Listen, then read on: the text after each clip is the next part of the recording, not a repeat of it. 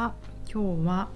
えーと、週末に「片時」というお芝居見に行ったのでその時の話をしたいと思います。やっぱ時なのかな？ということで、えー、南青山でボディチューニングというあらゆる動きのベーシックとなるボディワークやってます。パーソナルトレーナーの内田彩です。こんばんは。しかし今日は月曜日なんですけどもう春春が来たね。っていう天気でしたね。昨日もなんかそう思ったんですけれども東京はすごく暖かいです。そしてなんだか私はこの2週間ぐらいでものすごい勢いでダンスやら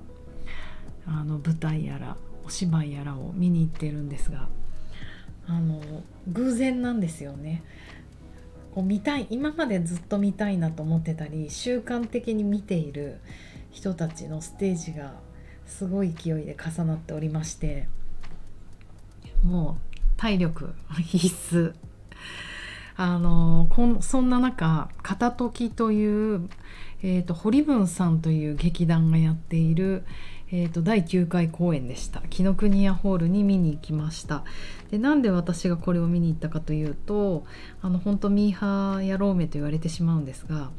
又吉直樹さんが大好きでピースのね芥川賞作家のねであの日々又吉さんの活動は YouTube を見たりオンラインサロンというかあの月と三分っていう文章が送られてくるんですよねオンラインサロン入ると。まあ、大体その満月とか新月とかその月にいい月の時に送られてくる可能性が高い文章だったりあのエッセイだったり自由自由律の俳句っつうんですか？なんかそのコンセプトがもう素敵と思ってやってるんですがあとまあインスタたまにそのインスタのストーリーかその月と3分であの今舞台のお稽古してます。そっちに集中したいですみたいなことが書いてあってえーみたいな。又吉さんが舞台に出るの知らなかったし私こうリアル又吉さんを肉眼で見たことがなかったのでいやこれは絶対見なくちゃいけないと思ってあのー、まあでも忙しいし次かななんて思いながら情報をチェックしたらえーと、この堀文という劇団の中で、まあ、出演なさってる。あの紀ノ国屋ホールのスケジュールパッと見て今もう座席も、ね、飛行機のシートみたいにして指定で買えるじゃないですか。その座席のページを見たらなんと残り1席だったんですよその日その時。そうだからこれ1週間前ぐらいなのかなチケット。なんかもう残り一席って言われると運命かもと思うじゃないですか。もうそういうのにすごく弱いので私のためにシートが空いていた。と思って行ってきました。であの私堀文さんというこのチームと劇団の人たちを知らなくてあのねこれを機会に知ってみたのですがまああの堀文は2014年にあの結成された演劇ユニットでどうやら北区の辺りで活動なさっていたらしいです。もともと生え際の川上さん元局局わかんない。の住井さん。あとあの中郷さんっていう男性鎌田さんの3人で作った演劇ユニットらしいです。中郷さんは脚本を書く男性だと思います。でユニット名は王子銀座商店街にあった老舗スーパー。おかしいですよね。でまあメンバーみたいな人たちがきっと678人いて可愛いなと思ったのが毎度毎度あのワンピーススタイルで登場するそうなんですよ。その説明だけあのパンフレットに載っていてふーんと思いながらステージを見たんですがみんなこう膝下ぐらいのクラシックなあのガラガラの柄いっぱいのワンピースを登場人物の女性は全員着てました。えーと、あの日は多分10人ぐらいのメンバーが出たと思うんですけどその女性以外が又吉さんあとなんと鬼太郎知ってます。あのゲゲゲの鬼太郎じゃなくてシティボーイシティボーイズ？どっちだっけ？シティボーイズ大竹誠さんとかいたやつ。で活躍してた鬼太郎さん。あと黒子の人が3人しか男の人いなくて全員女性でした。なんかそのワンピースもねいい味出してたんですよね。どちらかというとこう下北とかで買えそうなクラシックなワンピースなんですけど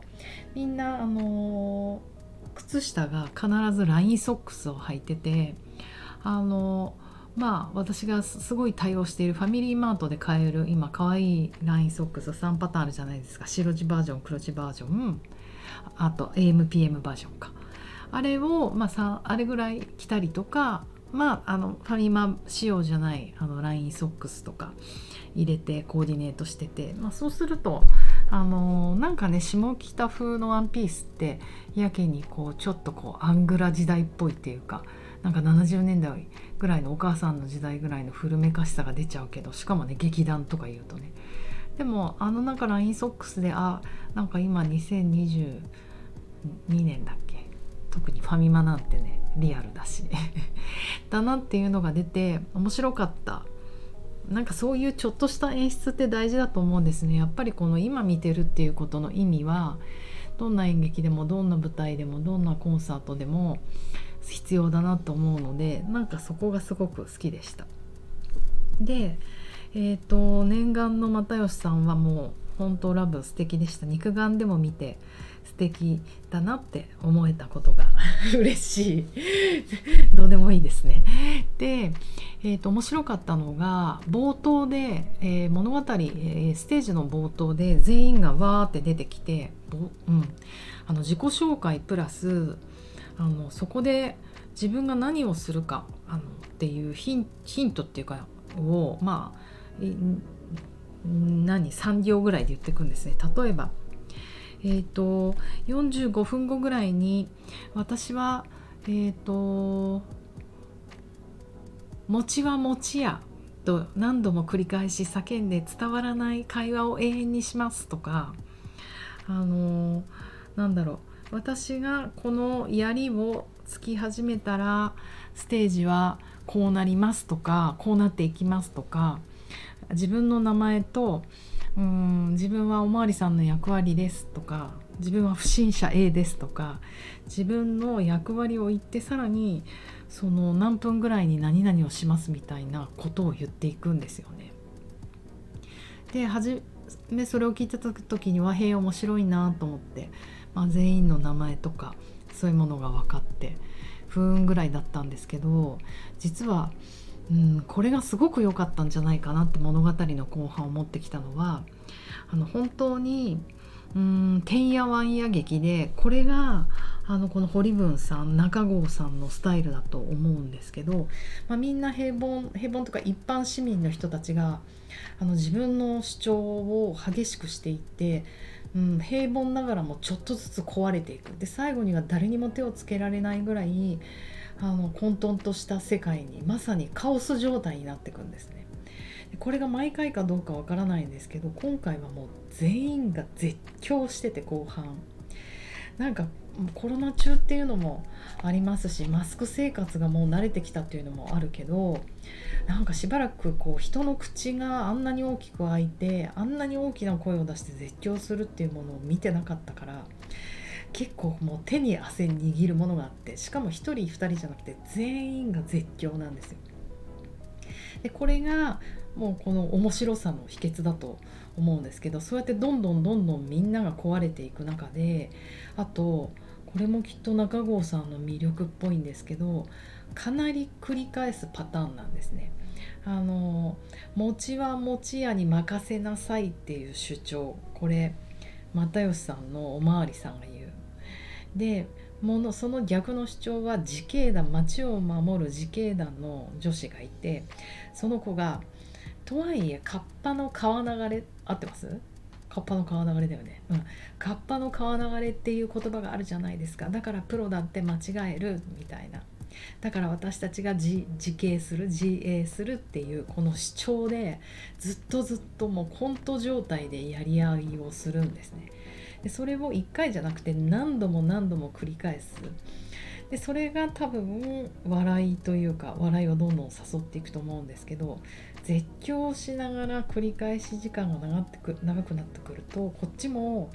どんどんそのカオスの中に吸い込まれてもう私はどんどん体温が上がっていって交感神経が優位になってくる。くる。うわーってなってくるけどでもやっぱりそこでもう一番初めのあの自己紹介が効いてるような気がして初めに何時何分に私はこうなりますこう言ったら舞台はこう急展開します。うん私がこういう行動をとったらうんお祭りの屋台が燃え出しますとかちょっとまあ何か何か忘れちゃったんですけどあの私たちに情報を与えてくれてるから予測がつくんですね。こんなに混沌とした舞台が目の前に広がってるけどもあやちゃんとこの芝居は終焉に行くんだな向かってくんだなっていうことをそれぞれの10人のヒントでちょっとずつ確認できるんですよ。あれがあるからあの何て言うのかなそのカオスをずっと見てられる、うん、なんかこの形式美っていうんですか様式美っていうんですかなんか見てる時はなんか何が何だか分かんなかったけどお家に帰る時電車に乗っててムム実はすごくよくできてるお芝居なんじゃないかななんて思ったんですよね。であのみんなが同じワンピースを同じじゃない違うワンピースなんですけどいろんな柄のワンピースだけど着てるっていうのももしかしてその様式美の一つ話の内容セリフがかなり混沌としてくるギャーギャーしてくる中でなんか服装とかが何か統一されてるとかそういったことって観客を何て言うのかなちゃんとつアンカーしてくれるつなぎ止めておいてくれる大丈夫大丈夫この人たちすごい壊れて狂ってるけどちゃんと物語は終わるんだよっていうなんかそこで守られてたんじゃないかなって思うとうーんすごくよくできてるなって思いましたね。考えすぎなのかな。で、うん、さらにちょっと思う考えてみるとやっぱり予測できるってこの物語無事終わるんだよって予測できるってすごいなんか安心を与えてくれる観客に、うん、面白いなと思って。でもその予測ってあの実は記憶から生まれるじゃない。生まれるって思って。なぜならあの一番初めに自己紹介してくれたその時は今だったんだけど物語が進むにつれて過去になってくるわけですよね。あの自己紹介が私の記憶になるからあの無事終わるよっていう予測が立ったんだなって思うとなんかなんかよりすごい面白いなと思ってうんうんだいたい私たちが普段とってる行動ってあの本当記憶とあと経験ですよね。経験があることによってそれを選択してる、うん、昔犬に噛まれた経験がある。だからこの犬に近づきたくないとか犬来たら逃げるとか私たちのこの行動って経験に基づいてることが多い。結局その経験から予測をしてっちゃってるわけですよね。うんうん、だからすっごく現在の経験現在の経験ってなんだ？今。今ってすごく大事なんだなと思って。今ってこうただ流れていくだけのもののように思うけれどもこの今自分が感じてること経験してることがあの私の未来の判断材料になるんだなとかまで思ってしまったんですけど考えすぎですかね？この映画のタイトルが「片時」っていうタイトルでなんで片時なんだろうっていうのはね結構15時間ぐらい考えたんですけど分かんなくって Google とかでも調べたけどそれを明記してる人はいなくて片時ってあの調べてみると言葉の意味をねまとまった時間とも言えないちょっとの間とかほんのしばらくって意味でまあ無理やり日本あ漢字で書こうとすると片鱗片思いの方に時間なんですよ。だから本当あのこの片時ってピースじゃないかなと思って。一瞬？時間のかけら、うん、だからこう今のこの片時が未来にもつながって、まあ、もちろん過去にもつながってきたものなんだよっていうようなメッセージなのかな。まあ少なくとも私はそう勝手に受け取ってうんなんか大切に時間生きていこうって思いました。えっ、とちょっとネタバレ感満載ですがもうねあの終わってしまったお芝居なのででもあのビデオとか出て出るといいですね。面白いですね。えっ、ー、と又吉さんのおまわりさん姿はもう本当鬼すごくお似合いでした。又吉さんってこう肘から下がすごい綺麗で肘から下のライン中指までの前腕のラインがねじれてなくて超まっすぐで。おまわりさんってなんかこう五分袖じゃないですか。肘がちょっと出るぐらいの。あのシャツが超お似合いで素敵だと思いました。ということで今日はお芝居感想でした。また明日も頑張って頑張るけど今も大切に美味しくビールを飲みたいと思います。皆さんもいい今を過ごしてください。じゃあね